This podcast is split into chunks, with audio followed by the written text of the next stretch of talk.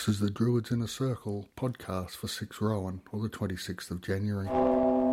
Dancing releases demons and demigods. The danger of much growth quickly is hubris. The dancing for joy that sometimes accompanies this hubris is a very real danger. You release your demons when the idea of your own demigodness takes over your mind. True enough, we are all gods and goddesses made manifest in our own little ways, but the demigod demon is a dangerous beast.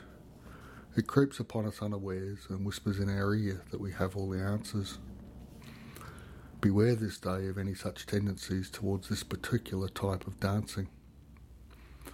A transcript of this episode is available at druidsinnercircle.home.blog. Thanks for listening.